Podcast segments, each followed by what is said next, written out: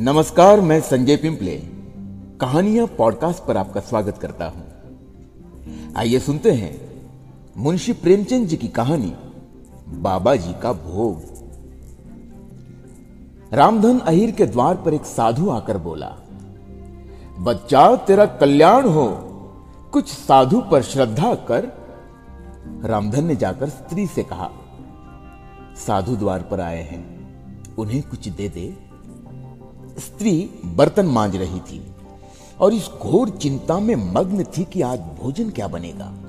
घर में अनाज का एक दाना भी न था। जैद का महीना था, किंतु यहाँ दोपहर ही को अंधकार छा गया था। उपज सारी की सारी खलिहान से उठ गई। आधी महाजन ने ले ली, आधी जमींदार के प्यादों ने वसूल की। भूसा बेचा तो बैल के व्यापारी से गला छूटा। बस थोड़ी सी गांठ अपने हिस्से में आई। उसी को पीट पीट कर एक मन भर दाना निकाला था। किसी तरह चैत का महीना पार हुआ। अब आगे क्या होगा? क्या बैल खाएँगे, क्या घर के प्राणी खाएँगे? ये ईश्वरी जाने। पर द्वार पर साधु आ गया है। उसे निराश कैसे लौटा है अपने दिल में क्या कहेगा? स्त्री ने कहा, क्या दे दूँ? कुछ तो रहा नहीं। जा देख तो मटके में, कुछ आटा वाटा मिल जाए तो ले आ। स्त्री ने कहा, मटके झाड़ पोछ कर तो कल ही चूल्हा जला था, क्या उसमें बरकत होगी? तो मुझसे तो ये न कहा जाएगा कि बाबा घर में कुछ नहीं है। किसी के घर से मांग ला, जिससे लिया उसे देने की नौबत नहीं आई। अब और किस मुँह से मांगू? देवताओं के लिए कुछ अंगोवा निकाला है ना? वही ला, दे आऊँ। देवताओं की पूजा कहाँ से होगी? रामधन देवता मांगने तो नहीं आते। समाई होगी करना, न समाई होगी न करना। स्त्री, अरे तो कुछ अंगोवा भी पंसेरी दो पंसेरी है। अब बहुत होगा तो आज शेर। इसके बाद क्या फिर कोई साधु ना आएगा? उसे तो जवाब देना ही पड़ेगा। रामधन ये बला तो टलेगी, फिर देखी जाएगी। स्त्री झुंझला उठी और एक छोटी सी हांडी उठा लाई, जिसमें मुश्किल से आज शेर आटा था। वह गेहूँ का आटा बड़े यत्न से देवताओं के लिए रखा हुआ था। रामधन कुछ देर खड़ा सोचता रहा, तब आटा एक कटोरे में रखकर बाहर आया और साधु की झोली में डाल दिया। महात्मा ने आटा लेकर कहा, बच्चा, अब तो साधु आज यही रमेंगे। कुछ थोड़ी सी दाल दे तो साधु का भोग लग जाए।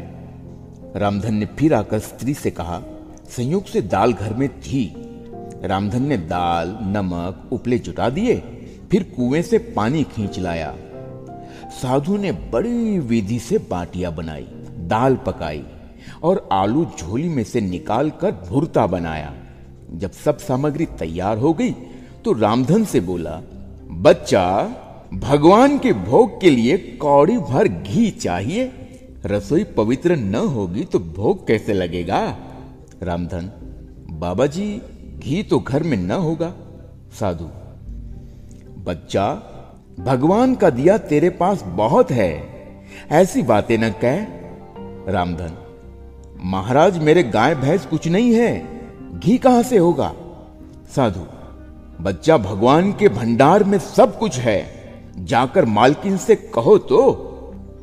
रामधन ने जाकर स्त्री से कहा, घी मांगते हैं। मांगने को भीख, पर घी बिना कौर नहीं धसता। स्त्री तो इसी दाल में से थोड़ी सी लेकर बनिए के यहाँ से ला दो जब सब किया है तो इतने के लिए उन्हें क्यों नाराज़ करते हो? घी आ गया। साधु जी ने ठाकुर जी की पिंडी निकाली। घंटी बजाई और भोग लगाने बैठे। खूब तनकर खाया। फिर पेट पर हाथ फेरते हुए द्वार पर लेट गए। थाली, बटली और कलछुली रामधन घर में मांजने के लिए उठा ले गया। उस रात रामधन के घर चूल्हा नहीं जला। खाली दाल पकाकर ही पी ली। रामधन लेटा तो सोच रहा था, मुझसे तो यही अच्छे।